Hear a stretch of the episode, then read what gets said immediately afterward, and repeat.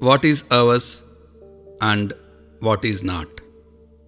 Krishna says that when we cross Moha Kalilam, darkness of delusion, using intellect, we become indifferent to what's being heard or will be heard.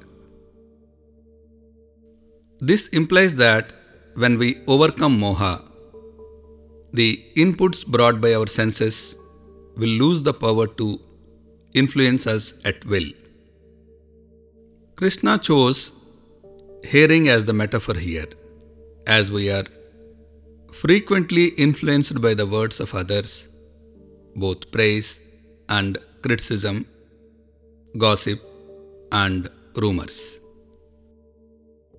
Moha, like Ahankar, is difficult to describe in the absence of the right words to describe it.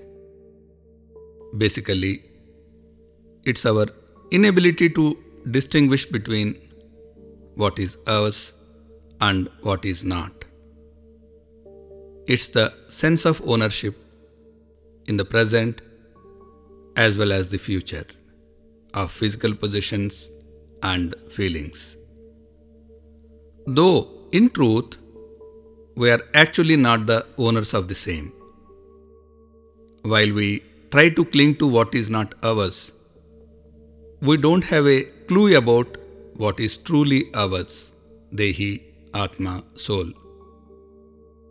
Krishna calls this phenomenon Kalilam or spiritual darkness. Krishna further says that when we overcome this darkness, we attain Nirvedam. Though Nirvedam is described as indifference, it is not passive or negative indifference, which is born out of ignorance.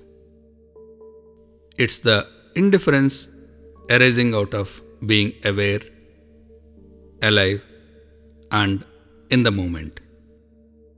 It's neither attachment nor detachment, but beyond both.